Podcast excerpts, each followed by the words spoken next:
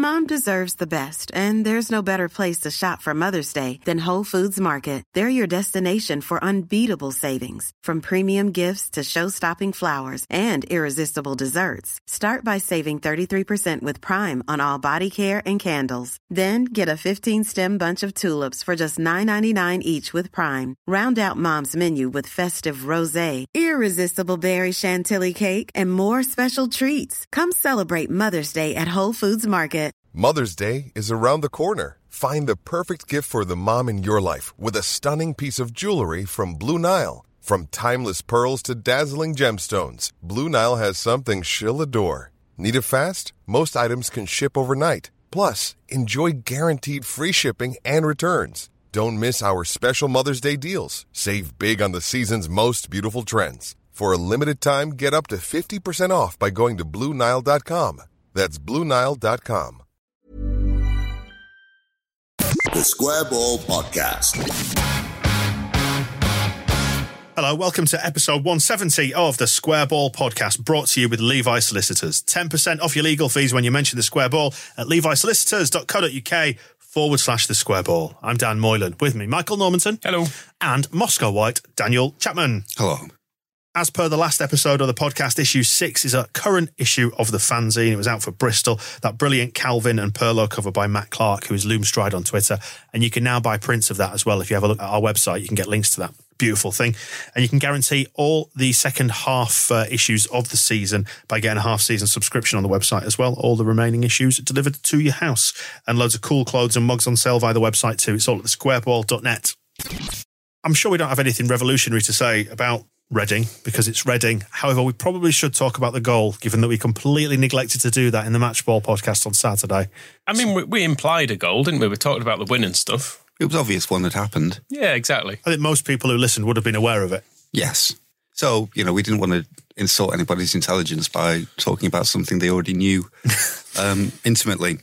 I'm glad I've seen it since anyway, because I think my impression of it at the time was that it was a bit scruffy and that it had been Pablo kicking a ball several times until it eventually went in the net.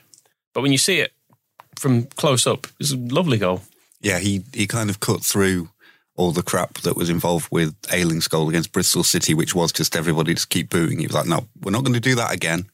I'm going to actually take control of this. And I thought um, I quite liked how far away he was when he made it obvious to Helder Costa that he wanted a back heel or that Helder Costa noticed that that would be a good idea because he was nearer halfway than anything else. When Costa was on the ball, when you watch it on the replay, you're thinking, what's he actually doing? Why is he just sort of standing still? But it's because Pablo can still move a little bit faster than his uh, contemporary uh, Charlie Adam, but it still took him a while to get to the edge of the box and smack that thing.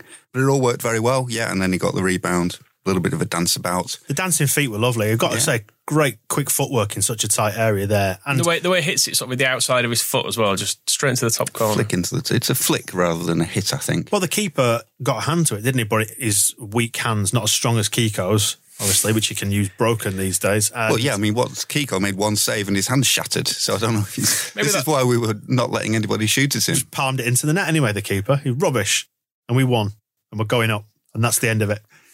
That's pretty much. I mean, it fell into the kind of standard issue, same as uh, beating Bristol. We're just much better than uh, than the other team. It was remarkable how much better than them we were in some ways. I looked through the Jonathan Swift stats because he's supposed to be their best player and the, the danger man and the one. And he uh, had his lowest number of completed passes since the last time he played at Elland Road, which was very satisfying. I think he had something like 56 passes at Sheffield Wednesday last week and 20 um, against us, which shows you how ruthlessly we cut him down to size. And I like this idea that players and teams are good and can be fancy and can pass the ball and win matches everywhere else, but then they come to Elland Road and they just don't touch the ball. Some of the other stats as well about the number of passes they made into our box and stuff were just. It, it actually reflected how one-sided it had been. 'Cause I think on the we're used to us creating so many chances and being so dominant in games that this felt. I know it didn't feel like we had loads of chances here, and while we were the dominant team and obviously deserved to win, it didn't feel like such a thrashing. But actually, when you look at it, you think, yeah, they, they didn't have anything. It kind of flipped from the normal expectations because once we'd scored, that's when you always think, right, good, now they're not going to be able to time waste. They're going to come attack us and create some space for a counter attack. But they got worse. Like after we'd scored, we just basically stayed in their half until the last minute when uh, Kiko Casilla saved everything. But apart from that, there was now they were better in the first 20 minutes when it was nil nil than they were um, when they, they were actually had to try and win. It did kind of work a bit backwards this game, and as we mentioned on the match ball, after Calvin went off, we actually looked slightly better, which you would expect the opposite to happen in the same way you would expect them to come out and come at us more after we went 1 0 up. Having everyone on the pitch playing out of position actually works quite well. Mm, maybe we should just drop Calvin, Even if he's fit from now on to leave him on bench. ben White can do it. 93rd minute, they got a little bit chippy on Twitter. Did the Reading, uh, well, the Reading social media people anyway, about this alleged pullback in the last minute? It was a little bit too Coopery, is what I will say. I don't think it was a penalty, but equally, if he if he had gone down, I could see the ref giving it, and I could I would be absolutely furious at Cooper for doing this sort of thing. He's really, really square when the ball's played, played through his Cooper. So when the guy runs across him, he can't turn and, and catch up. And we're probably quite lucky that it was a centre back who was doing it because he's not maybe accustomed to going down under the slightest touch. I think that's where the problem was, and it's why Bielsa said afterwards that he took the blame for not resolving this situation before it arose. Because we do man mark at the back, so when they stick a centre half up front, I think Bielsa was given the impression that he'd not told anybody to watch him. So suddenly you've got this guy just charging around after the ball, and uh, the defenders will have been who were all already out of position, maybe looking at each other, going like, "Well, is he yours? Is, uh, this is mine. Anybody?" So I'm not surprised Cooper ended up being caught out. Our uh, esteemed colleague at the Square Ball, John Howe, in his Leeds Live article, pointed out that for all the moaning about this pullback, the handball for Luke Ayling would probably have been the one that VAR would have got us four, but they didn't seem to even they didn't seem to have a tweet about that. And their manager was moaning about the ref as well. He should shut up, shouldn't he? I mean, this stuff, the thing he was saying about about him being dragged back. I've got I've got no tolerance for these people. He sort of vaguely had a point. Where I thought he can definitely fuck off was that he was complaining that the ref was playing advantage. Yes, he was like, "Oh, we're not. We don't really want to play football against Leeds. We just want a series of free kicks and things to put it in the box from wherever on the pitch that may be. We just want to waste time and make it as shite as possible to watch. That's not the Corinthian spirit, is it? It's not. And it's not the referee's job to manage that either. Part of his complaint was that he kept giving this message to the referee. The fourth official said his earpiece wasn't working. Then he got the message at half time, and the fourth official was like, Yeah, I told him. But I think what the fourth official wasn't saying is he doesn't play for Reading. He's the referee. Are you trying to tell me the referee is there to objectively apply the rules as he sees fit rather than to suit one of the management teams? He can do what the fuck he wants, basically. He is the referee. His decision is final whether you agree with it or, or not. So if he wants to play an advantage, if that's the way he referees a game, that's fine. And what's ludicrous about this is playing advantage is such a simple way for a referee to look brilliant that they're always going to do it. And it's surprising that they, they, don't do it more often. How many times do you see that there's the foul and the referee puts his hands through and there's a goal and everyone's like, it's the most incredible piece of refereeing we've ever seen. The advantage rule there. Ladies and gentlemen, the little scene advantage rule. What magnificent scenes. Then the referee, they're cheering him around the pitch now. Nobody has ever seen it. When you think every referee would do it every week, but for some reason they, they don't. Maybe they all listen to Mark Bowen. I don't know. But yeah, this guy's come from Australia and isn't having any of Mark Bowen's nonsense. That was the other thing about this Australian ref because he's the one who I think we mentioned in the preview he'd, he'd had that viral video where everyone thought, oh, "What a great referee he is!" Simply because he was mic'd up. He was mic'd could, up and explained his process, and you could hear him not being a prick. Yeah, it's like amazing. This let's give him a knighthood simply because he's he manages to get through a, a football match without being Keith Stroud. Yeah, it made me think about how low the standards for refereeing actually are when somebody just doing those basic things not being a prick to everybody and playing advantage is the greatest referee I've ever seen. There is a good argument there for um, accountability for refs, is if they did mic them up so everybody could hear what it was they were saying. Makes the players accountable as well, is yeah. the other thing. If they can be picked up and people can hear some of the shit players are telling them, then there would be more sympathy to referees as well, rather than just thinking. Because I think a lot of the time, referees on the pitch, they do look sort of arrogant in the way that they'll when you can when you know a bad decision's being made and then you can see a referee's smug face as he's waving people away going no no no no. But then he's got to, you've got to remember the referee does face that from players for every bloody throwing that is that is obviously come off their player and everyone will dispute every decision he makes. And then you have the flip side of that with John Moss who owns a record shop in Headingley of all things who when he was uh, giving some back to the Bournemouth players in their match, they came out after the game saying, "Can't believe the referee spoke to us. He's something about." If you're so good at this, then why why are you in the relegation zone all season? I can't believe a referee would say such a thing to me, a Dan, professional it was Dan footballer. Gosling, wasn't it? Yeah, went full so. full Frank Lampard on it. And then you do put that against the things that John Moss probably hears from every single player in every single game on a, a regular basis. I doubt it stops at such jocular, well, you're probably going to get relegated. I imagine the footballer's probably casting all sorts of aspersions on his uh, personal life, family life, parentage, everything he can possibly get his hands on, pets in Stroud's case. Just a minor detour on Frank Lampard. Have you noticed he's uh, getting a bit of a bald patch now? Is he? He is, yeah. And it's funny. That's all. Well, this was. Uh, I don't know why I'm laughing. I've been, I've been bald since I was like 22. I was thinking of um, Jamie Redknapp, but they're all basically. But you basically. you the- wear, you wear it well, Michael. Well, the thing is, that I wouldn't try and blame anyone else for my problems either, would I? I'm sure. I'm sure Frank's got. It all started with when he looked through that fence. My hair stopped, started falling out. Stress. My stress levels are right up. This is why my mum always, although I don't think Louise Nurding could hear her, but warned her against Jamie Redknapp. And I realise Jamie Redknapp is not Frank Lampard, but you can understand why I get confused. But she basically always used to say, um, he may be good looking now, but look at his dad. Yeah. And there's probably the same thing with uh, with Fat Frank. He may be all right now, but starting to turn. And if you look at Senior, mm, or even Harry Redknapp, it's basically all the same gene pool, isn't it? It is. Yes. Anyway, back to this one. Um, Reading were moaning about ticket prices as well. The, the denizens of Royal Berkshire complaining about being asked to pay what 39, 40 pounds for a ticket. Surely it's cheap at twice the price. I mean, they're right and they're wrong on this because it, it is too expensive to sit in the shittest bit of the ground because that is historically that was the bit of empty stadium, wasn't it? The top corner of the West Stand. It was the bit we could never sell because some of the seats don't even look at the pitch. If you're if you're unfortunate enough to be in the top corner, you're basically looking at the South Stand and the Peacock. Ah, so well. the- so Ah, they're right. well. So they're right on that. The counter argument is Reading wouldn't have sold any more tickets if it, this had been ten pounds. They might have sold another dozen tickets if this had been a tenner. Then just not very well supported away from home. And also, it's Reading, so I don't care. No, I mean, they had their one bit of um, rallying round when they resisted. They were going to merge with. Uh, it was Robert Maxwell was going to merge them with Oxford United. The wasn't? Thames Valley Royals. Exactly. So that was the one time when everybody went, oh, "Okay, Reading, good luck with that. Hope it doesn't happen." But now, you know, you know, some teams, clubs might start a campaign about twenties plenty. I think it's a absolutely laudable campaign. It's absolutely right. It's what should happen. I'm not going to listen to Reading about it though.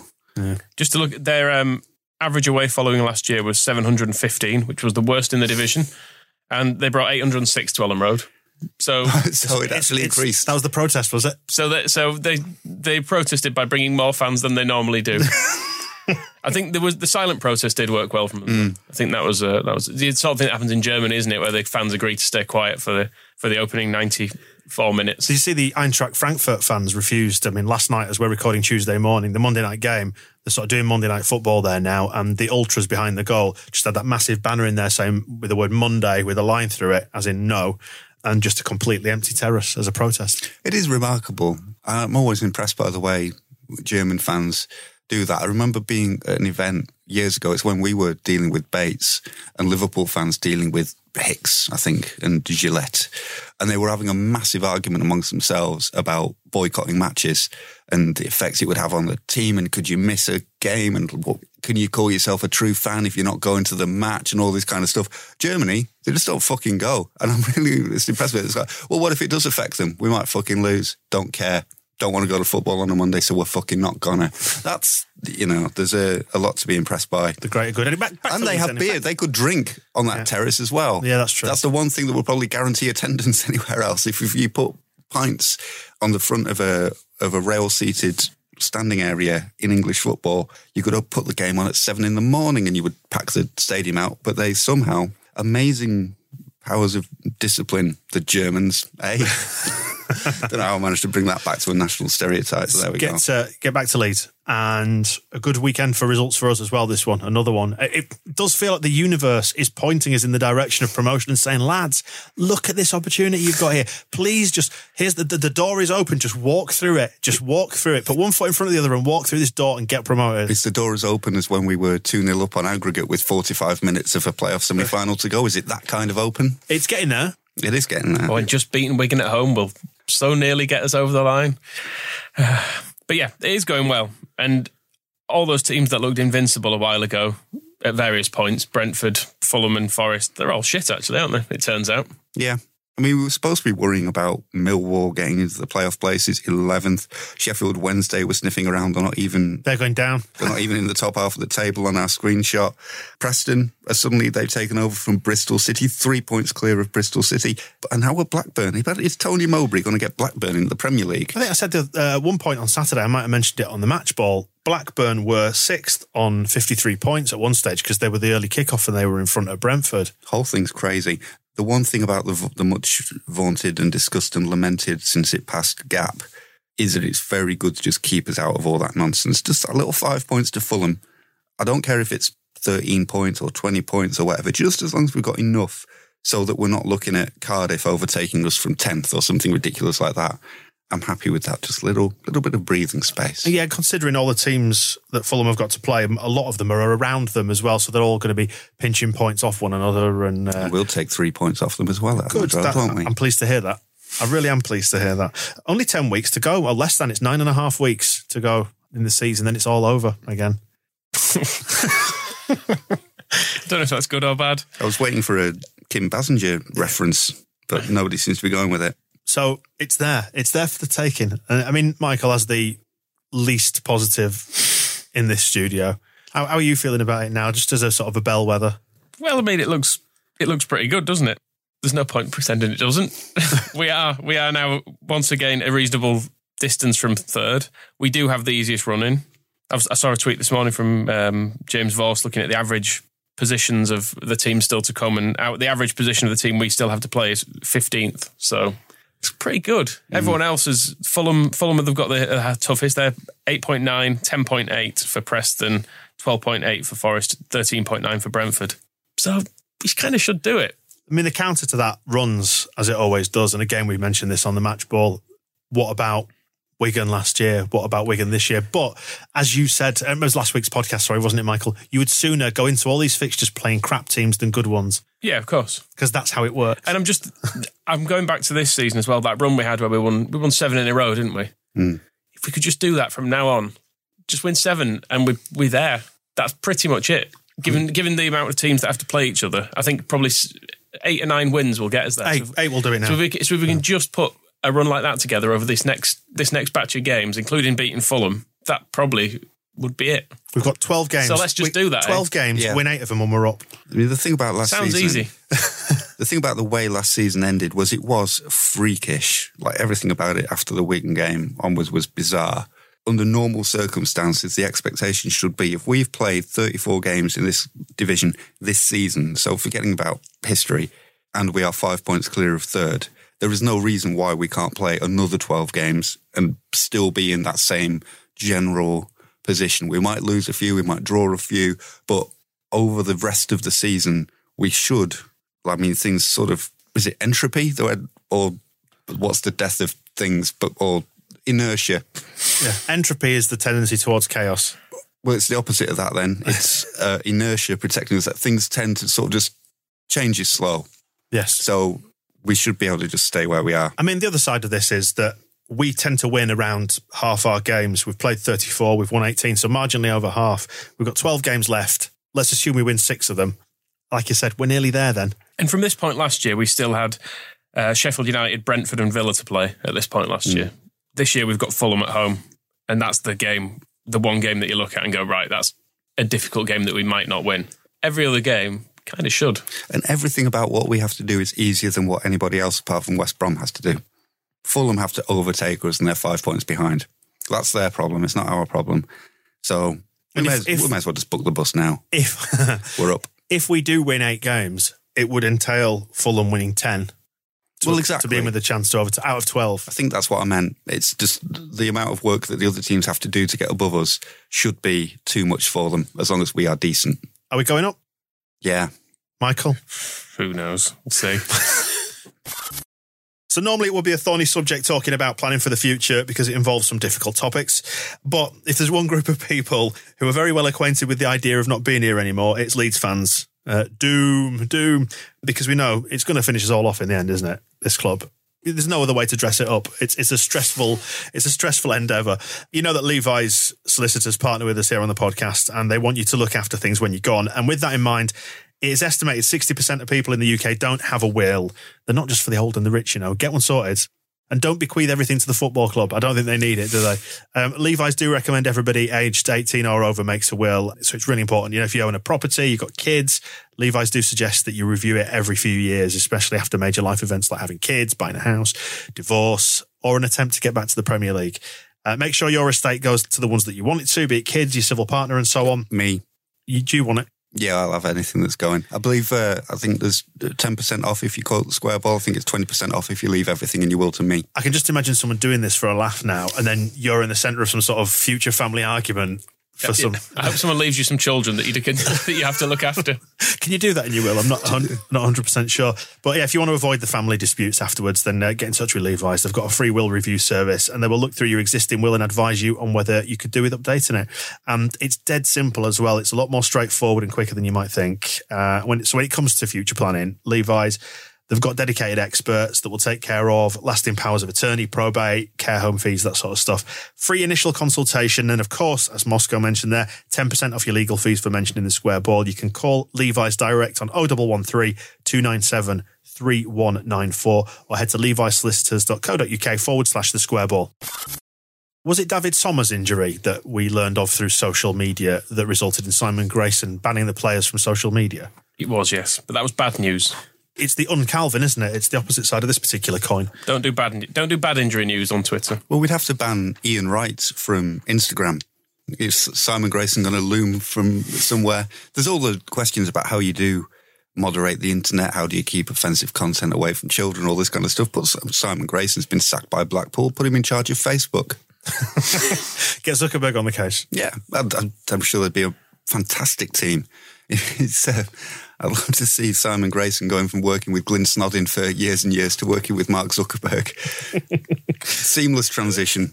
Referring, of course, to the exchange on uh, Instagram Saturday night, the, that righty official said, "Hope it's not too serious, KP. Fingers crossed." And then uh, Calvin re- uh, responded by saying, "All good, righty. Just a dead calf. Thanks, mate." I like the idea that Ian Wright and um, Calvin Phillips are mates now, and they can chat about stuff like mates do.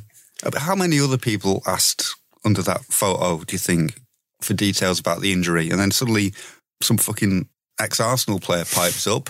Calvin's, oh, well, I better tell him, yeah, it's important that Ian Wright knows the state of my state of my dead calf. Tell the farmer, not Ian Wright. He's become a bit of a Leeds fan this year, hasn't he? After Nketiah has been at the club, he seems to have, he seems to be following us a bit more. I always quite liked Ian Wright, I have to say. Apart from his Sun column, where he once said that people who didn't want to play for England should have to speak to the parents of dead soldiers or something. He wants had some sort of slightly mental opinion on that. I mean, he does get excitable and carried away, does Ian Wright, doesn't he? Though that's the thing. He And- does, but yeah. that's why he's, uh, that's his kind of best asset as well as sometimes to his detriment. Yeah, and watching him uh, wind up Roy Keane now and then when it's the World Cup or whatever is, is always a joy. And good news as well, because I think when he well when he first went down injured and then when he limped off, everyone was slightly terrified and thinking That's the end of the over. promotion bid. Oh my god! Just shut the club down. But then Ben White, as I said, I'm not sure Calvin's going to take his place back. There is a fair point though about how thin the squad actually is. That I don't think it could take another injury to a major player. That wouldn't be a good thing. It wouldn't be a good thing. and It probably also wouldn't be a terrible thing because we would, I think we would muddle through. I think Ben White did talk about playing that role afterwards and said that he is getting better at it and he's improving and learning. And I think there was a an element, he looked like he was getting a bit more help on uh, Saturday that Liam Cooper and Luke Ayling behind him weren't just kind of standing and watching. There was um, Cooper in particular tended to kind of back him up quite firmly if there, in case something was about to go wrong. So what Ben White lacks is the ability to kind of move us forward. I think he's he's just not got the the passing to ping out to a, a wing, which is what we'd miss. But he'll be fine. He's not gonna he's not gonna miss another game. And he was fine. He looked all right after the game. He was striding about, no crutches, no um, ice packs. Well, that you could see, no nothing, uh, um, no moon boots. He wasn't doing a Kemar Roofe in the, the light. Not suddenly pictured in Colorado on skis No. slash crutches. That was how we found out about some injuries social media last year as well, wasn't it? People would be like, just seen uh, Kemar Roofe Yeah. out bowling or whatever in a wheelchair. Adam Forshaw is back in the country. Actually, according to his uh, Instagram stories, he was up at Thorpe Arch kicking a ball with his kid. Posted back in three boxes. He actually did have a photo from the plane. He was uh, with his, his legs up, obviously, whatever they have to do to get somebody transatlantic when they've had a serious hip operation. But um, I mean, that'd be just be typical, wouldn't it? Comes back with bloody DVT or something like that. I don't know if coronavirus has spread to Colorado yet, but um, Adam Forshaw could be patient zero in that case. oh dear me. Uh, he's up and about anyway. And that's he's good. On crutches, but he was able to uh, kick a ball back and forward with his toddler. no word on Kiko yet. Well, he's broken his hand. Is that confirmed? So at, the ti- at the time of recording, we should say, by the way, which is Tuesday morning, it's just about 11 o'clock right now. Uh, nothing yet on the Kiko thing. And um, I don't think any, anyone's had a steer on the QT either. Nobody's been told. Expect a verdict at this point. It's all quiet. Yeah, we've got two reasons to have him out of the team now: either the the ban for saying racist stuff, or a broken hand. Maybe it's just going to mount up. He's just going to have as many reasons as possible for him to not be in the team, and he'll just turn up anyway. And Bielsa will have to stretch all the reasons why he still still says he's the better option than than Meslier. He did apparently say to somebody outside the stadium, two broken fingers, and then there's the the oh no, he said a broken hand, and then there's a photo of him with his fingers bandaged, and it looked at the end of half time because obviously Meslier was warming up, and when he came out, he went over to Meslier and the, the goalkeeper coach, and he was kind of holding his hand up and as if they were like it was a, a vase on an Antiques Roadshow or something. He said, "Well, there's a few cracks in it here, but I think it's overall retains its value." We'll tape it together. Yeah, and uh, and he did get through the, the second half, made that um, one save, which we needed him to do. That's basically all we needed him to do. Use your feet. It Has- does say a lot about Leeds that we can have a goalkeeper with broken hands and just keep a clean sheet anyway. He has had an awful lot of credit for that save, which on reflection was just a perfectly fine thing that you'd expect a goalkeeper to do. It's almost a bit patronising to go, oh, well done. Oh, he saved it really well. Isn't he good? Wasn't he brave? Wasn't he big? And he came out and he stopped the ball going in the net and everything. He didn't do anything daft. I'd take that from Marcelo Bielsa, though, wouldn't you? Matt Bielsa went over and shook his hand, didn't we? Exactly. He made a big Is effort. that, is, was kind that, of- is that where the breakage came from? Vice like grip. Such vigour. Yeah, so well, we'll see what happens with him. No news at this point. Um, Pontus Jansson, though, Leeds fan. See this? also mysteriously in and out of the team. There's been a, a bit of a, a tiring Pontus Jansson and his brother subplot on Twitter that did kind of make me think why. I've missed all this. Tell me about I'm this. quite glad that all this is gone. Well, you know, he was out of the team for our match and then he missed another match. And it's that thing of a little bit like with the Adam Forshaw thing where it's uh, he's supposed to be back, but he's still injured.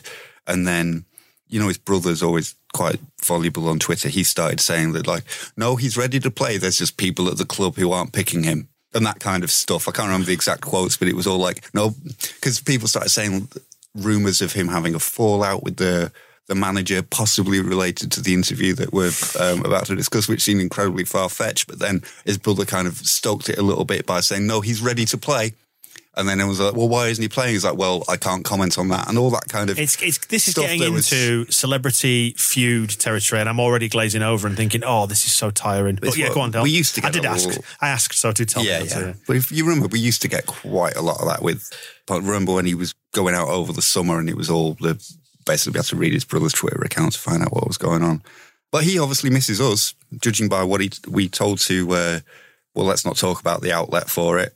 Well, it was the Sun. Let's say it's the Sun because we should give the right attribution. That's the Sun that lost 68 million pounds uh, Mm. last year in its most recent accounts. And we'll tell you how, about it in such detail that you don't need to go and find the video Yes. and give them the clicks, which is nice of us. What was said? It was it was best this and best that, wasn't it? Like game manager, stadium, and so on and so forth. Yeah, basically Leeds, Bielsa, Leeds, Malmo, Leeds, Malmo, Leeds, Leeds, Berardi, Leeds. Best the end.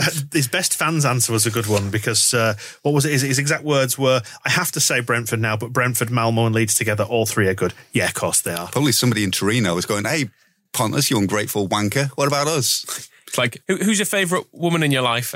My well, wife. Well, uh, well, I'll say my wife because I'm with her now, but probably the girlfriend when I was like 18. Probably more, probably more so her. God, I loved her so much. But it, but it's, I mean, it's good now too. What I have now is fine. So is reply An, on, insight, an insight into Michael's life there. Do not play this to her. well, we've got kids now. What do you expect?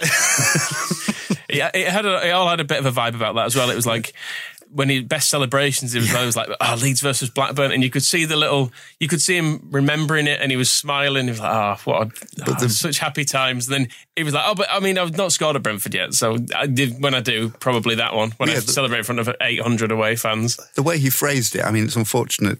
Obviously, he's translating from Swedish, but when he says, I have no celebrations so far in Brentford, oops. and hopefully you won't. Yeah, and, and best manager is like, oh well, Thomas is Thomas is my coach now, um, but but but Bielsa. I wouldn't put it past him, and I don't want to be presumptuous about our own promotion here, but if we were, let's say, promoted before the end of the season and the Charlton ga- game turns into a celebration, that Pontus mysteriously misses Brentford's final game of the season and is spotted at Elland Road. It is funny that he says Bielsa's his best coach, the the one who bombed him out for being a dickhead, essentially. That seems to be what the, the transfer boiled down to, was that Bielsa was absolutely sick of him. So just said, right, sell him and I'll have Ben White instead. But now Pontus is still down there going, to best manager I've ever had. Still love you. Can I come back? It'll be just like we were when we were 18. the whole vibe of it as well with the that thing where you when you get a bit older and you're not allowed to say football's the best thing that's ever happened to you, and so like you have to like say things like you Your kids and- your kids and like your wedding day and stuff. But actually, the answer is like Bristol Rovers at home is like the, the happiest you've ever been. I mean, I, I had a nice time on your wedding day, Michael, even if you didn't. I, I enjoyed I enjoyed it too. It was good. It was good. Yours was all right too. Yeah, I had good times, weren't we? Good Mo- times. Moscow. Does anyone want to be Moscow's wife? Apparently not. Oh, God bless you, man. Oh, dear. Right, me. well, the appeal starts now. Get in touch, podcast at squareball.net. Brilliant. Right, let's move on to Liam Cooper, Pontus's one-time sidekick. Uh, he's had a couple of things to say. I did wonder if this was a little bit of a, a clap back at because he was uh, before we played Brentford was going on about how you know when I played for Leeds last season I got very tired mentally as but it's not just physically but you know the burnout was affecting. I mean maybe they'll be all right this season but oh I remember last year it was it was getting me down and then he was too tired to even play against us. And yeah, Liam Cooper did kind of give a little bit back where he just said Phil said you. Uh, what do you think about people talking about burnout? And he did just say, it's just, n- sorry, Scottish, isn't he? Michael? It's just noise, honestly. It's noise. when you're going like we are and you've got a chance to get out of this league, tiredness is not a thing. And the, uh, when he moved on to uh, it being a club with, um, oh no, sometimes it can be difficult to block out the noise. What was that part he's saying there? Sometimes it can be difficult to block out the noise, but you've got to be a certain player to play for this club. It's a big club with it. It's a big club with big expectations. Bally And Connolly. you see by the way, performance out there today by the lads. Come on, we're unbelievable. We never stopped running. We never stopped trying to score that next goal. And that's the way it's got to be. We're confident with our philosophy. And that's the, always the way it's got to be. I mean, I'm trying to stir, stir up trouble where there is possibly none, but knowing that the, the most valuable and visible person talking about burnout recently was Pontus Jansson, for then the question to be answered with, you've got to be a certain player to play for this club, but they all still love Pontus, don't they? They're all hanging out and mates, and it's sickening because he's Brentford scum. and I still kind of like him. Yeah, I do miss Pontus on the one hand. The drama we can maybe do without, uh, but I do miss him because he's a good player. he was the right player at the right time. I think this is not the season for drama. It's a little bit like what um, Phil Hay was saying about why they've not bothered with the the documentary. So I didn't No, think- it was a podcast reference, not a gantry reference. Okay. Oh, there you go. Um, that they're not bothered with the documentary last uh, this season because you know that basically the Andrea Radrizzani got his advert out of it last season, so they don't need to do it again. But also that there's not the the drama. This isn't the year for drama. This is just the year for Business. getting promoted, getting it done. And um, Liam Cooper said a few things like this lately. I know you can read too much into player interviews, but there's always this question mark about whether he should be captain or not. And um, and his, as Michael put it earlier, his Liam Cooperness when he's caught on the turn or caught square. But he does seem to be in control of things this season. He was talking a while ago about um, the pressure Leeds were under to get promoted and making the point that the uh, um, the lad who was playing for Chesterfield that he was mates with who got who died on a, a night out before a, a game. Yeah. and saying like, look, what his family are going through, that's pressure. We're just trying to win a load of football matches, and it's a privilege to play for Leeds United. And he's just there's that thing with um, I'm getting the feeling with Liam Cooper now that he's been captain for long enough. He's actually quite good at it now. Like it doesn't matter if he's the most. If he feels to us like the most inspiring choice, the players have chosen him season after season, and he's just got that little element that it's taken him a bloody long time to shake League One out of his system. But I can picture him with the uh, the championship trophy now, Yeah. whereas it, it might not have made sense before. Just returning back to the Pontus thing, um, Pontus saying that Berardi, as his teammate, was the one who always looked after him, despite only being two years older than him. A gulf in maturity there, maybe. He was like a fatherly style to me, is how he, how he described it, which I, I quite enjoyed. But yeah, it seems like Berardi, for all his um, occasional madness on the pitch, we get a lot of we hear a lot of this, don't we? That he's just like a nice sound influence off the off the field, and you know maybe he's saying, just, just come come and look at the stars with me. Come on, we'll drive out into the moors. Well, look, we can just chill out. We need a new pitch, according to Angus, according to his programme notes from the weekend. I do hope they put this one at Elland Road if they do replace it. Don't move it. Seems to be a good play. Well, we could turn it uh, 90 degrees again. Oh, did you see that mad, mad diagram? Where, where did I see that mad, mad diagram? I don't know. What mad, mad diagram? Was it down some mad, mad stairs in a mad, mad cellar? Something like that. I, I, th- it might have been a tweet, it might have been WACCOE, I can't remember, but it was somebody advocating turning the stadium 90 degrees so the east stand was behind one of the goals. It's where it used Very, to a, be. very, a very wide one, like, but It's where the it, Elland Road, when we moved in, was orientated that way. And they moved it 90 degrees to try and solve drainage because it was basically a bog. Yeah. Um, I mean, the, the Lowfields Road was so called because it was basically a bog, wasn't it? Low, yeah, low fields, low fields. And we do have a, um, so I wrote in my, my match report, we have a, a well underneath the pitch that's full of cursed witches. Um, I'm increasingly convinced that that's what's down there. So yeah, I think it's Wortley Beck that's uh, coveted underneath. So there's a lot of water, a lot of water. And John Howe's book on uh, the 8 side of Elland Road will tell you that's two mentions for John Howe today. Back off, John. Do- About Do we get a noise for John? Want to, Oh, that was a good one. Empty Pepsi can. Pepsi, Pepsi can. There you go. um, about how uh, John Howe. There was, uh, yeah, they used to draw water out of a well at the, the near the cheese wedge. There was another one up there, but it seems like that's been um, bricked in. Nobody can access it anymore. I do remember saying, I mean, I've told the story on one of the podcasts before about when I was a kid in the 80s being given the impromptu tour of Elland Road when me and my dad, we went to Fullerton Park, see the players training when they still trained there. Finished for the day, but a nice bloke from the club invited us in, gave us a little tour of the ground before stadium tours were really a thing and went through the dressing rooms and down the tunnel and stuff. And he walked us round the edge of the pitch and said, You see that there? There's a well there. And he recounted a story of a guy who, during a game, I think it might have been in the early 80s, maybe late 70s or something, fell down the well, just one leg. But uh, collapsed, yeah, the, the covering collapsed and his uh, his leg went down the well. Adam Forshaw's return already planned. But we could, um, so we could move the pitch. We could rotate it again, go go old school. But we are then risking the pitch being underwater. I guess perhaps drainage has improved.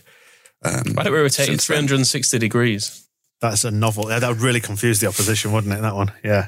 Uh, anyway, let's move on past this. And It needs it needs returfing anyway. Yeah, I the did- long and short of it. I quite enjoyed, um, as ever, Angus's program notes are quite well written when he said that the uh, the head of operations, Mark Broadley, brought a letter from a turf consultancy recommending a comprehensive overhaul of the playing surface and that it was uh, five years beyond its replacement date.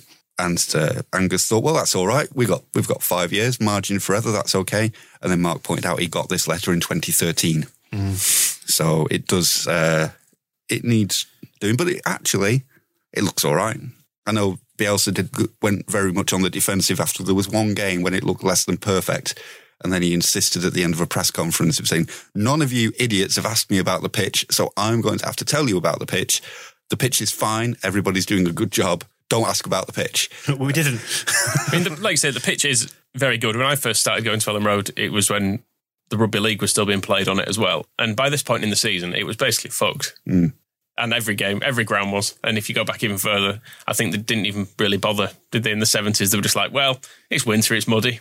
What do you, what do you expect?" Absolutely. And again, just going back to 80s memories, maybe somebody who's who's slightly older than me will be able to recall this if you're listening and can recall a game where I think it was Ian Baird was running through and tried to put the ball into uh, into an empty net and it stuck in the mud in the six yard box in the 80s at some point. Might have made that up, but if you can correct me or confirm, That'd be awesome. Thanks. Our future owners are in trouble. Just in time for taking us over. QSI, your man um, Khalifa there, who's in charge of them. What is it? Corruption. Yeah, we don't need to dwell too much on this because they're not our problem yet. But just a, a warning from the future. Well, if ever you that, need a um, sign, if ever you need a sign that they will be our problem soon, this is it. Yes, he's been charged by Swiss authorities um, with inciting a former Secretary General of FIFA to break the law, and that official has been charged with accepting bribes. Are you suggesting that maybe this whole Qatar World Cup thing is a little bit grubby? I'm not. I'm suggesting nothing legally. but the Swiss authorities seem to have a problem. Two people who don't have a problem UEFA, on whose board Al Khalifa sits, they've said, no, it's fine. You don't need to investigate him. And FIFA also, there was a, a more serious bribery charge involving FIFA, but they've uh, they've struck an out of court agreement with Al Khalifa, which I think is basically another one where they're sort of going, no, he's fine. Don't don't don't look at at, at him. But the um the other one, uh, yeah, the Swiss authorities are kind of saying. We are going to look at this one, and you can't stop us because it's, we it's have to con- do with we- us. we have concerns. Yeah, they have concerns. It's to do with so this. Um, he was the number two official at FIFA. Was this Valcke fella, and apparently he had a luxury villa on Sardinia made available to him by Al Khelaifi, rent free for eighteen months, which is worth about two million dollars, one point nine million dollars. And so the, the Swiss authorities want to have a, a little look at why They just, they're just picking on a man who's been just been kind. That's all he's Yeah. done. Oh, Me- you can stay at my place for a bit. If I mean, want. my mum lives in Portugal and she's got spare rooms above her, her, her house. She said if you ever want to come out and stay, you can stay. And she wouldn't charge us, so would they go? Would, would, you, don't- would they want to go for after her? and your dad lives in Brid, doesn't he? So you've got the, the Yeah. two options there. Two whole out, very very similar. And if they then got happened did you just get the lucrative television rights to an event that you were putting on, it's just a coincidence, isn't it? So that being then, uh, If my mum gave me the rights to the World Cup, fine. yeah, yeah. So that then being that uh, Al, Wrong with it, wrong with these people. that Killjoys. Owns happened to just get the uh, the World Cup television rights, coincidence. Although the Swiss authorities they they beg to differ, so they're going to have a, a little look at it. But yeah, at the moment that is it's only Paris Saint Germain's problem, FIFA's problem, UEFA's problem, uh, the Qatari uh, government's problem, beIN broadcasting's problem, and soon to be our uh. Nasser Al Khalifa's problem. I suppose Andrea Radrizzani might have concerns because he's his mate and he doesn't want his mate being in trouble, but not yet our problem. yet. Flexibility is great. That's why there's yoga. Flexibility for your insurance coverage is great too. That's why there's United Healthcare Insurance Plans. Underwritten by Golden Rule Insurance Company, United Healthcare Insurance Plans offer flexible, budget friendly coverage for medical, vision, dental, and more. One of these plans may be right for you if you're, say, between jobs, coming off your parents' plan, turning a side hustle into a full hustle, or even missed open enrollment. Want more flexibility? Find out more about United Healthcare Insurance Plans at uh1.com. Ready to pop the question? The jewelers at BlueNile.com have got sparkle down to a science with beautiful lab grown diamonds worthy of your most brilliant moments. Their lab grown diamonds are independently graded and guaranteed identical to natural diamonds, and they're ready to ship to your door. Go to BlueNile.com and use promo code LISTEN to get $50 off your purchase of $500 or more. That's code LISTEN at BlueNile.com for $50 off. BlueNile.com code LISTEN. Hiring for your small business? If you're not looking for professionals on LinkedIn, you're looking in the wrong place. That's like looking for your car keys in a fish tank. LinkedIn helps you hire professionals you can't find anywhere else, even those who aren't actively searching for a new job but might be open to the perfect role. In a given month, over 70% of LinkedIn users don't even visit other leading job sites. So start looking in the right place. With LinkedIn, you can hire professionals like a professional. Post your free job on linkedin.com/people slash people today. So big updates then with the the booze baton, which is something we've been running all this year on the podcast. If you're not yet familiar with it, quick reset so you can be brought up to speed. Eden J. Harris, look out for him on Twitter. He goes by the nickname of Garden. Be sure to greet him by his chosen moniker of Garden when you do. Uh, he's keeping track of the booze baton. Now, in essence, it started in Leeds at the start of the season, the location of where we will have our end of season promotion party, because we've known since August that we're going up. And now we're basically just about there. We're going to start planning the party. Uh, the first team to beat us was Stoke, so they took the booze baton, and then it passes from team to team in such a fashion. And then it was split continental and domestic version after Atletico Madrid beat Liverpool, who were the holders fairly recently. And the split, it's mainly so we can, we've got choices, isn't it, really? It's about deciding whether, whether we want to have our end of season party abroad or we can bail out on the idea if it ends up in somewhere like Azerbaijan or something like that. Yeah, I mean, we don't want to be spending like 600 quid on flights and visas and stuff like that No. just because it, just because it's ended up somewhere uh, somewhere ridiculously expensive. But if it ended up in, you know, Amsterdam or something, lovely stuff. Let's go there for a, for a few days. Dear Lord. But- I mean, this, this is going to be a really tough sell to my wife, full stop. No, it's work, Dan. It's a work trip. You need to remember that. But yeah, I mean, so Atletico won it in the Champions League, so it's now with them. They beat Villarreal. Liverpool have maintained the domestic one. So They- let's, let's just say for branding purposes, just so we can keep track of it, the booze baton is the domestic version, and it's now the sangria stick. Now it's in Spain. So Okay. So the sangria stick can be passed around. They've still got to go to Espanyol and Sevilla before ret- the return leg against Liverpool.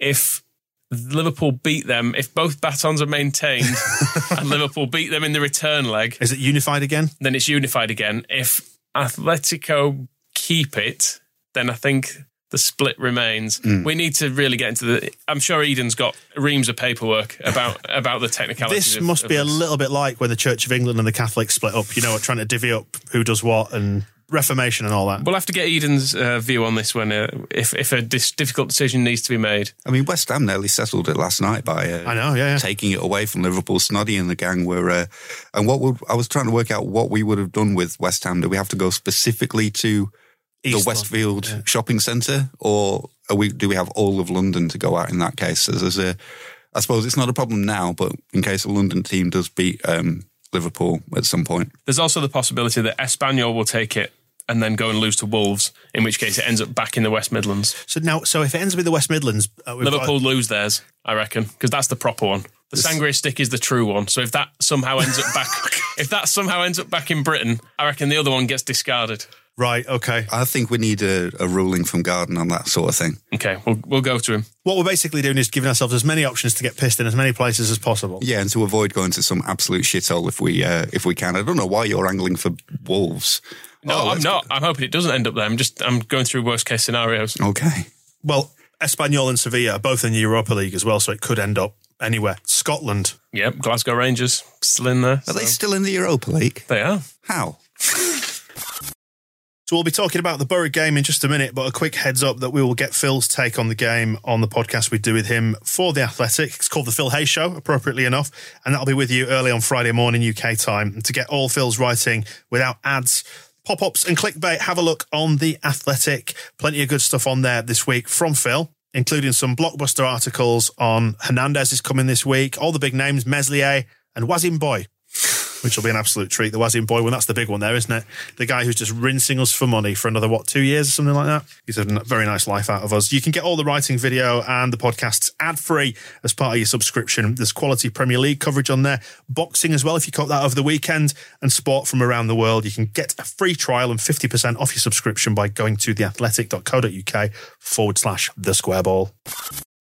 Borough then. Johnny Woodgate said the table was lying, and then he had a good run of form. The table was no longer lying. Now they've had a shit run of form after he got manager of the month, and now is the table lying again? Gentlemen, I think you'd have to conclude it is lying again now, wouldn't he? I mean, what level of lying do we go to? I've just looked at the stats for them losing to Alex Mowatt's Barnsley on Saturday. Middlesbrough had five shots, none on target, but you know, that's okay. Five shots. Barnsley had 18, four on top. Barnsley basically fully leads them. And you can't be leads by Barnsley. what was the score there? Was it one? It was 1 0, so it's a full 18 shots on target, 1 0 Leeds United hammering. That's awful. I mean, they will do the classic levelling up their game for us, but you do get the sense that there's going to be a real anxiety at the Riverside tomorrow because they're not going to want to lose, but it feels like there's an air of doom about that place. They didn't have a shot on target against Luton either. When I mean- did they last actually have a shot on target? I And they suppose they scored two against Wigan, but They are the bottom two clubs in the division, aren't they, as well? that they've failed to get a shot Yep. on target against. Yeah.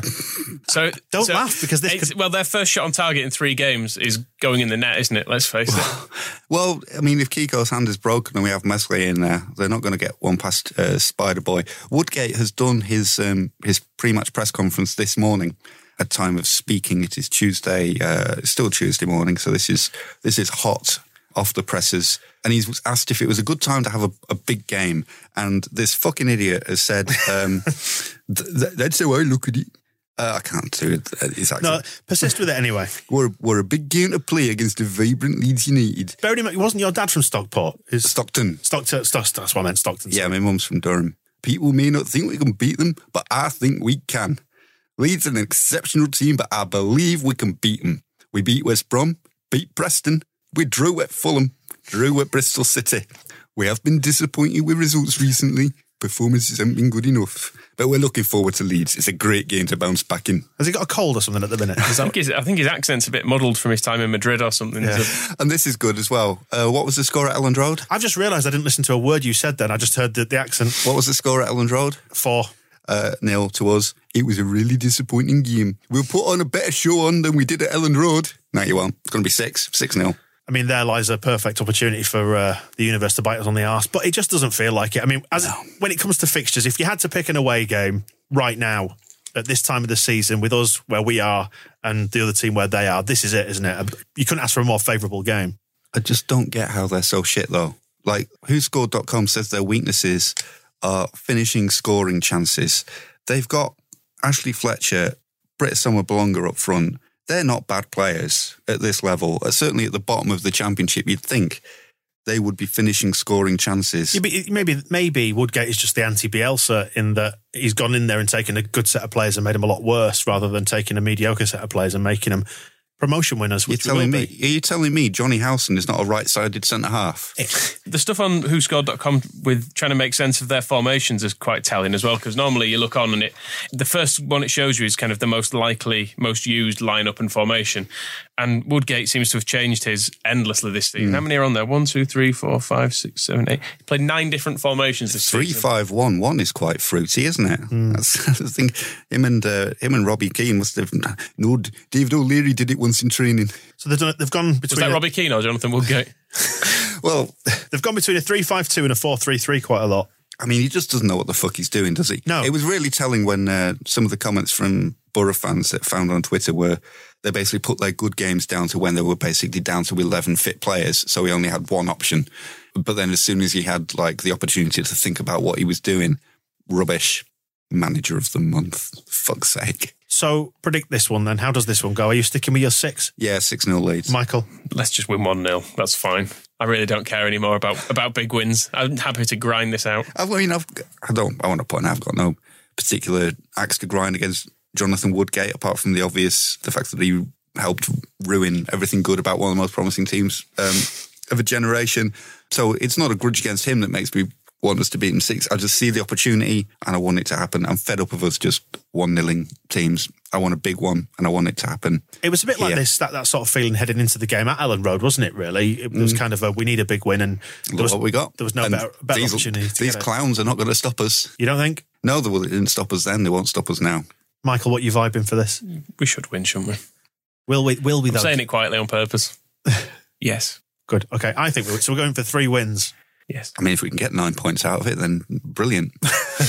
well, we will see if The we will, table's laying. I don't know where Leeds got nine points. we'll see if we're right on Wednesday when we do the uh, do the match ball, and then we've got the whole game as well coming up at the weekend. Lunchtime kickoff on Saturday. Table could be potentially looking quite pretty. a team who are miraculously in worse form than Middlesbrough. They've got, I think Borough have got four points from their last eight games. Hull have got two. Hull got Hull have gone full, went full Bates in the transfer window and, and didn't sell just one of their good players. Well, they had two that were both quite good, and they just saw, ah, yeah, we can do without any good players. And predictably, it's made them terrible. Mallik Wilks has scored three though Yeah, he's already, which is pretty Strange, good. strange, isn't it, that he went from us to Barnsley to Hull? What's going on there? Grant McCann loves him. Ah, he was his manager at Donny, and he's uh, taken him straight. So I think um, it's one of those things. If you need people, you can rely on. And He's very much Ramon Nunes to Snodgrass, isn't he? They got rid of Bowen and went, but we've got Mallik Wilks, Don't say that. who will score against us now. But, you know, everyone said he was going to score against us earlier this season, and, and he didn't, did he? So Nah, he's a decent player, but It does feel like they've given up on football to a certain extent, Hull, by selling their best players. But that does remind you, exactly as you said, Michael, of what it felt like under Bates at, at Elland Road. You're trying to kid yourself that they had a plan, but really it was just to just to stop pissing money away, wasn't it? When you look at all the stats for it, like the top goal scorers for Hull, there's basically Bowen had 16, Grosicki had six, and then Eaves has got five. So that's all of their top scorers Yep. gone. You look at the assists, Bowen with seven, Grosicki with five, the next one down has three. They've stripped out anything that was good in that team, which was only two players. So now let's just go and beat them. yeah, I mean, their uh, Tiger Hands nonsense has to stop. it must be stopped. And uh, no better way of stopping it than apparently it's, this game is a sellout. And I mean, if I was a Hull fan, I'd, I wouldn't go because they're going to get whacked. You know, we'll be whacked by Leeds. If you're a Hull fan, if I was a Leeds fan, I'd be all over it. If I was a Leeds fan, I get the um, the reluctance to I get the reluctance to make predictions and put next on the line because it, it always feels like it's got the potential to come back and bite us on the arse, doesn't it? At the minute, but We should win both of these. yeah, we should, and we will. we will, will we? Yeah, If we don't win them, it is drop points. Anything less than four points would be a disaster because they're both shit. agreed, but we're going to get six points at least, and a, gr- a big boost to our goal difference too. So he's the guy who made marching on together happen. He came up with the sock tags and the famous wave to the crowd, talking about Paul Trevillion. And we are talking to him, bringing you the conversation we had with him on this week's Extra Ball podcast. Uh, so if you want to hear more podcasting from us and get behind us in the process, then the Extra Ball might just be right up your street. Uh, each week we take a deep dive on a different subject. And uh, this week it's our conversation with Paul Trevillion, which was just fantastic. If you don't know who he is, at some point you will have seen his illustrations in your life, wouldn't you? He's done so many really, really good ones. Like You Are the Ref uh, is the very, very famous one. He's drawn so many famous people. And if you've ever looked at a photograph of our 1991-92 title-winning team celebrating on the pitch after the game against Norwich and wondered why there's a panda there, he is not in the panda suit, but uh, DJ Bear, the panda of peace. Uh, I think the international panda of peace was um, Paul Trevillion's contribution to uh, to international peace. Yeah, I mean, to call him an illustrator just does him a massive disservice. Such a rich life as well. He did stand up comedy, he, golf. Invented a putter. He was the uh, the world kissing champion as well. Yeah, uh, mixed with prime ministers, World Cup superstars alike. He's an absolute maverick. He was the world's worst singer. He marketed himself as the world's worst singer for a while as well. Put out the worst record in the world. So he claimed. He's just a wonderful. He's what you would describe a raconteur. He's just such a great storyteller. And we went to his house in Bedfordshire and had a sit in his studio as well. And just it, it got dark around us. We chatted to him for so long. It was such a wide ranging, ranging conversation. We got Yeah, we should um, clarify that's because we just couldn't find a break to turn a light on. That's why it got it got dark. Yeah, I mean the first question. You know, you know, we do a, you do an interview technique called the soft open, which is where you give somebody an easy question to start them off. And then you go for the sort of meaty stuff. Second question was it an hour and fifteen minutes that opener. it was brilliant. It just I don't, I'm not sure there was any leads in that bit either. We, we might. We're not entirely sure how we're putting this out yet. There might be yet be a an uncut version if you have four hours to spend. it's all interesting stuff, I have to say. Um, but we'll, we'll try and make a Leeds only version as well. So he tells us about his life and his involvement with Don Revie and Leeds United. And on top of that, we normally play a round of our quiz called The Quiz, aka Jamie Mastermind, aka Quizzy Brown. And there is also a second show that we do as well as part of the Extra Ball. And you can join us on our journey of playing Championship Manager 0102 to right the wrongs of the Ridsdale era. And every week there is a, a prize mug to be won, apart from this week. Well, there because there's going to be no uh, no input onto the show because it's all going to be pure Trevillion. Sign up and enjoy your first month free at thesquareball.net forward slash the extra ball. Right, the Ken Bates Villainy Award then as we pick our heroes and villains from the past seven days. Who's the person who's made us sad this last week? Any updates from uh, from Ken, either the Monaco based one, the one in Casper, Wyoming, the councilman, or anyone else for that matter? Well, Councilman Ken, I've, I'm keeping a track of his Facebook page because I'm thinking of billing him for for all the work we've done for him, boosting his profile. David Haigh would have paid through the nose for the kind of uh, followers he's he's gained. and the interaction levels is, is getting as well because that's the thing with the what you when you're looking at the, the metrics of these things you know it's how many it's not just how many followers you've got it's when you post how many mm. people interact with you all that sort of stuff and Councilman Ken is absolutely flooded with messages. Anytime he puts anything on now he's getting 40 or 50 replies all of which are entirely relevant for the uh, people of Casper Wyoming. Uh, so he's still going So strong. they feel very represented right now, don't they? up to uh, 664 Do you think at some point there's going to be questions asked in the uh, the council chambers as to why this councilman is is wasting so much time on matters in a city on the other side of the uh, the big pond. Imagine that if he got like booted off the council or whatever because he's just doing nothing for for the residents of Casper, Wyoming. He's having to field all this stuff on Facebook all the time. I had a notification pop up the other day as well saying I'm one of his best fans or something Top like fan, that. top yeah, fan, yeah. top, I'm one of his, one of his top fans on there, so that's that's good. No real news from him, but I was Pat Nevin because I just do a little news search for for Ken Bates to see if he's been if he's been up to anything, and he hasn't really. But because there's been a bit of a this sort of winter break thing going on in the Premier League, Pat Nevin. Uh, was discussing the time when Ken Bates sent them on a winter break for Chelsea, and he sent them a, on a four-day trip to Baghdad, where they got to meet. Uh, the, well, they actually they drew one all, but the, the media reported that the Iraqi national team had beaten them two one, and only showed the only showed the Iraqi goal, and just reported that as being the winner. Um, and then they got to meet Saddam Hussein and his brother as well. So you have to assume that Ken Bates himself was also in cahoots with Saddam Hussein over this trip. There's like, a- yeah, pop pop round. There's a great quote from Pat Nevin in a, an earlier time. He's talked about this where he says, um, uh, "We went to the game, but the VIP guest hadn't turned up. The entire crowd, thirty thousand people, all the players, all the teams, the referees, waited for the VIP guest for an hour. If it had been Nelson Mandela, I would have been delighted, but it wasn't. it was Saddam Hussein." Although Pat Nevin being the, the kind of alternative fella he is, he was saying he had a very different outlook and he was very excited at the thought of going there and being let loose in a in a completely different culture and stuff. So Ken Bates enriched Pat Nevin, if nothing else. Uh, ben Cates as well. This was a suggestion by at mushy underscore peas on Twitter, who said the Ken Bates Villainy Award needs beefing up a bit. I feel. I suggest sup- uh, applying a spoonerism angle to this. Ben Cates is worth a look. He's appropriately a top Canadian litigation lawyer and is a beardy. Can confirm. I mean, do we want to start fucking with the career of a top litigation lawyer? That's that's what I would say. Excuse me, levisolicitors.co.uk forward slash the square ball. It's a symbiotic relationship, that isn't it? Get involved with a fight with a lawyer. Well, let's see how that goes. Well, when the well runs dry on Ken Bates in Casper, Wyoming, we'll um, we'll have a look at Ben Cates and see what trouble we can get ourselves into. Maybe when he's trying to uh, to sue to get his place back on the, the council chamber, we can point him towards Ben Cates, and Ben Cates can take the case on. Good ben stuff. Cates supporting Ken Bates. Imagine the confusion in the court as well with the judge. Love it. Right, who else are we legitimately nominating this time? Uh, Mark Bowen. It's a football match. Don't get annoyed when your team is told to play football. You whinging git. Fair. fair. And also for for still not being Paul Bowden, it still upsets me that I got them mixed up. that was fun. And then he has the temerity to 10 minute- swan about the place. 10 minute rant on a previous podcast earlier in the season about the wrong man.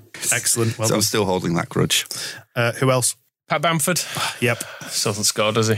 Still hasn't scored, and, and wasn't even trying to score on Saturday. From what I Well, could see. I mean, if you're looking for a lack of effort, I think uh, Jean Kevin Augustin Yeah. was uh, Guilty, Your Honour. Him too. ab- yeah. absolutely scandalous performance. didn't didn't get near the ball once. Still not scored, has he? No, It's looking like a waste of money now. because three weeks and that's it. if you haven't scored a, a hat trick in that time, get out. I genuinely want to see what he's made of. I really do now. I'm excited to see what he's made of if he can get into a usable condition. The more I watch Pat Bamford, the more excited I get about Jean Kevin. He was quite bad on Saturday, old Pat, wasn't he? But um, as we said on the match ball, Well, we did, we did have one uh, He is what person he is. rage tweeting us saying you need to lay off Bamford. He, he had a, he put in a good performance on Saturday. no, he didn't. No. He's been good. It, there have been games where he's not scored and he has played well and he's done some good things in addition to missing chances. I thought it was one of his worst games on Saturday. Yeah, that um, we won't dwell on it. But when he tried to pass back to Jackie Harrison and just boot the ball out of play, and then there was one down the the wing where you're looking for him to tap it into um, somebody's path, and he just. He, I think he hit it too hard for Helder Costa. There's another one where there's a ball through and Helder Costa is going to control it, and he just headed it over him into the keeper's hands.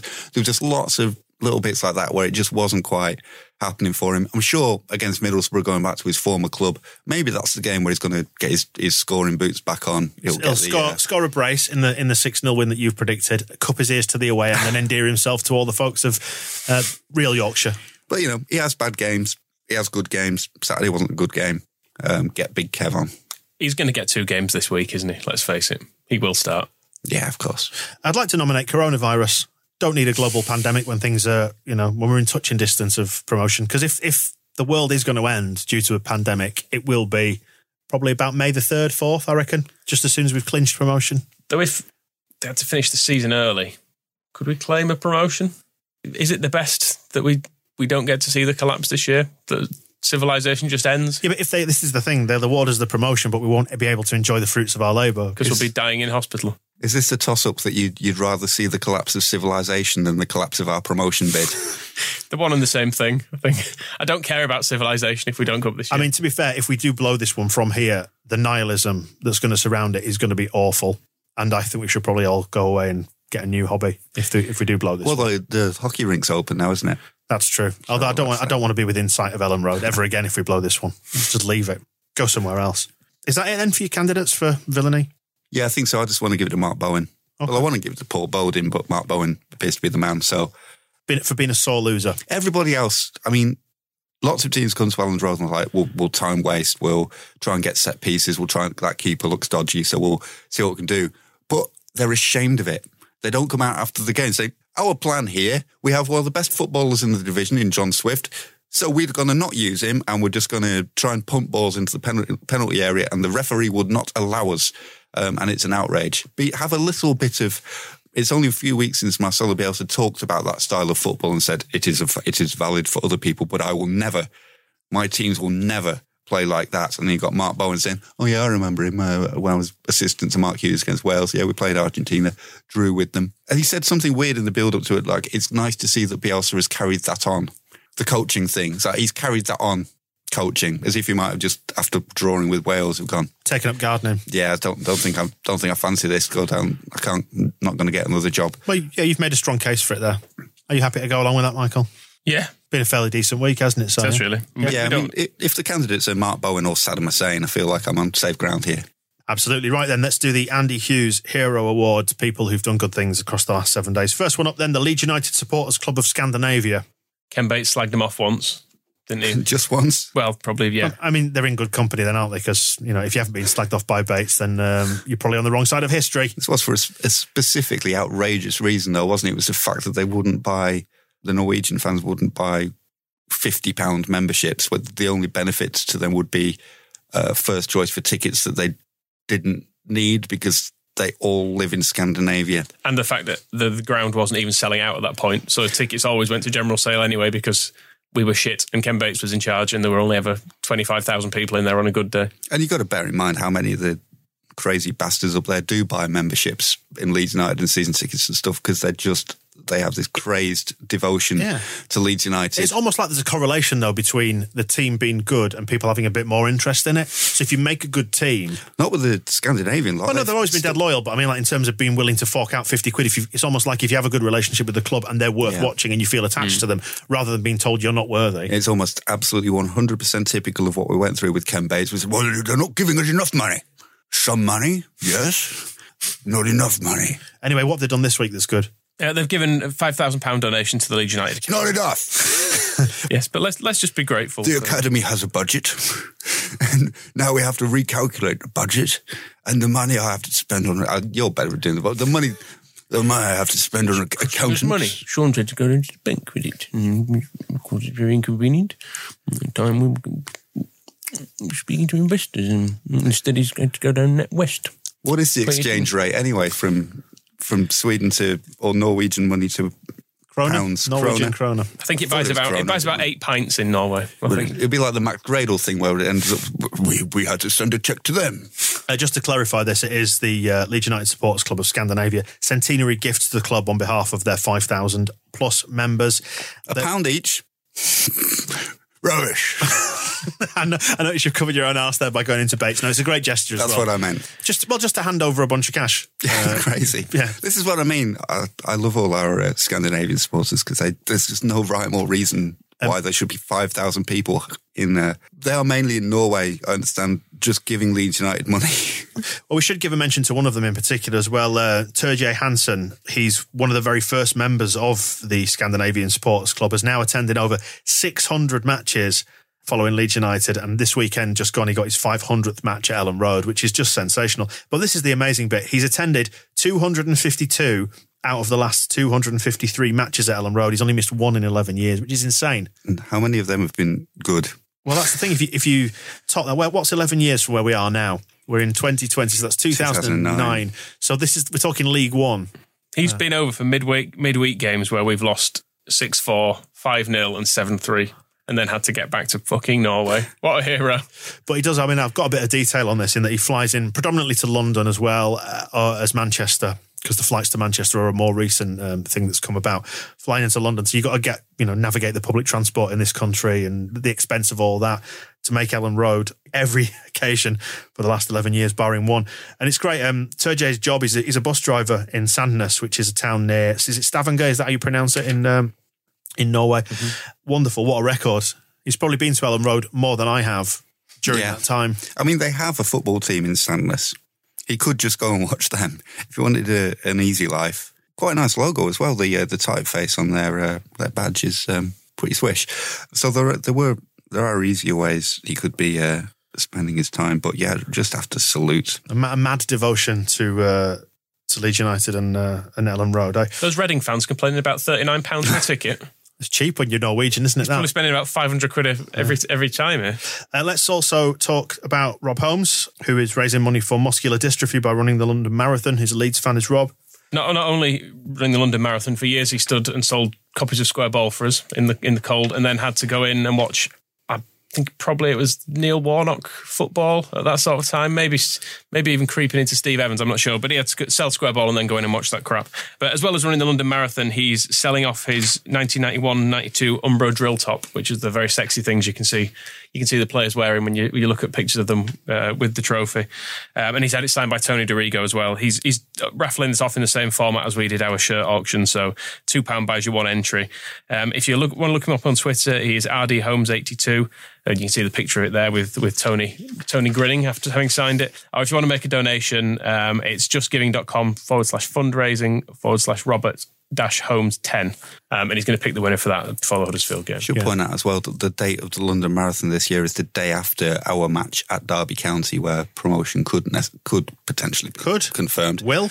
So he, he may have to go straight from whatever party evolves at uh, at or after Pride Park to running the London Marathon. So bad planning. So he's running the marathon anyway. So give him, give him some money anyway. But if you do it before the Huddersfield game, you're also in with a chance of winning a nice bit of Leeds United memorabilia. Who else? I was reminded by uh, Clinton Mitchell on Twitter to say that you, Moscow, needed to nominate Radrizzani for not tweeting. And he's still not, I believe. That was after the Brentford game. It he, was, he had to not tweet. And, he- yeah. and he's he's still not done one. Liam So- Cooper broke that particular Rubicon. He that was when he was uh, uh, talking about balls. Somebody implied that the team did not have balls. And he said, "Yes, we do have balls," and there was some emoji to imply that there was balls, Balls were definitely involved, involved. Yep, he can have a nomination. He's not winning, but yeah, but he uh, he did follow my instructions. And we need to be aware that obviously with coronavirus, um, they're isolating people in North Italy. Will there be an isolation of Andrea Radrizzani? Is he going to self isolate? Just his phone needs isolating. Who else is uh, a nomination for your hero? Pablo. Yes, good showing feet. us, Good For feet. showing us that uh, while he is getting on in years, he isn't Charlie Adam. So we need to be thankful for that. I'd like to nominate Calvin as well for having a very resilient calf muscle. We hope. We'll see tomorrow night, won't we? Uh, who else do you want to, do you want to nominate? Jack Clark, I've I've actually inadvertently put him down as a, a hero. He should have been down for a villain because he's gone and got a nice dog, and um, I can't enjoy it because he's a Spurs player. Okay, retrospective. I mean, he's not going to be taking it off. Uh, Mark No, I don't think so. But um, there you go. Look at that for a dog. He's a good dog. His, his Instagram is going to be filled over with one of the fluffiest little bear type animals you'll you'll ever see. Has he got his own Twitter account, um, Instagram account like Duke Bamford? Not yet. It's just uh, it's it's purely on uh, Jack's You, at kn- the you, moment. you knew that Bamford would have a dog called Duke. That sounds about right, doesn't it? I, well, at least we can enjoy. At least Bamford's dog is a is also a cutie, and we can um, enjoy it because it is Leeds. Whereas this uh, this Spurs slash QPR bastard, but it's so fluffy and, and nice. Right, So pick- yeah, he should have been a villain. I apologise. just pick a bloody hero. all the people of Scandinavia. Yeah. Apart from the Scum fans. All the Leeds fans of Scandinavia. Let's let's narrow it down a bit. Yes, because we don't want uh, Solskjaer. Well, Solskjaer, bit of a hero. Yeah, he's, yeah, doing some good stuff now. a hero.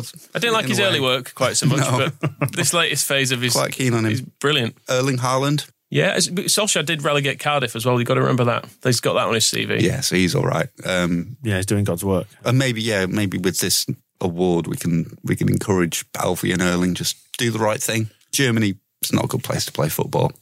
He's struggling in that league, isn't he? Struggling full stop. Yeah, so thank you to the Leeds United Supporters Club of Scandinavia, all Scandinavian Leeds fans.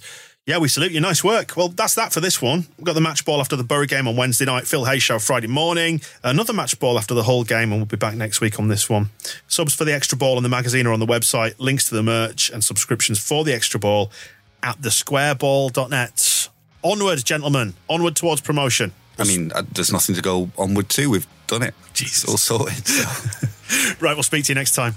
The Square Ball Podcast.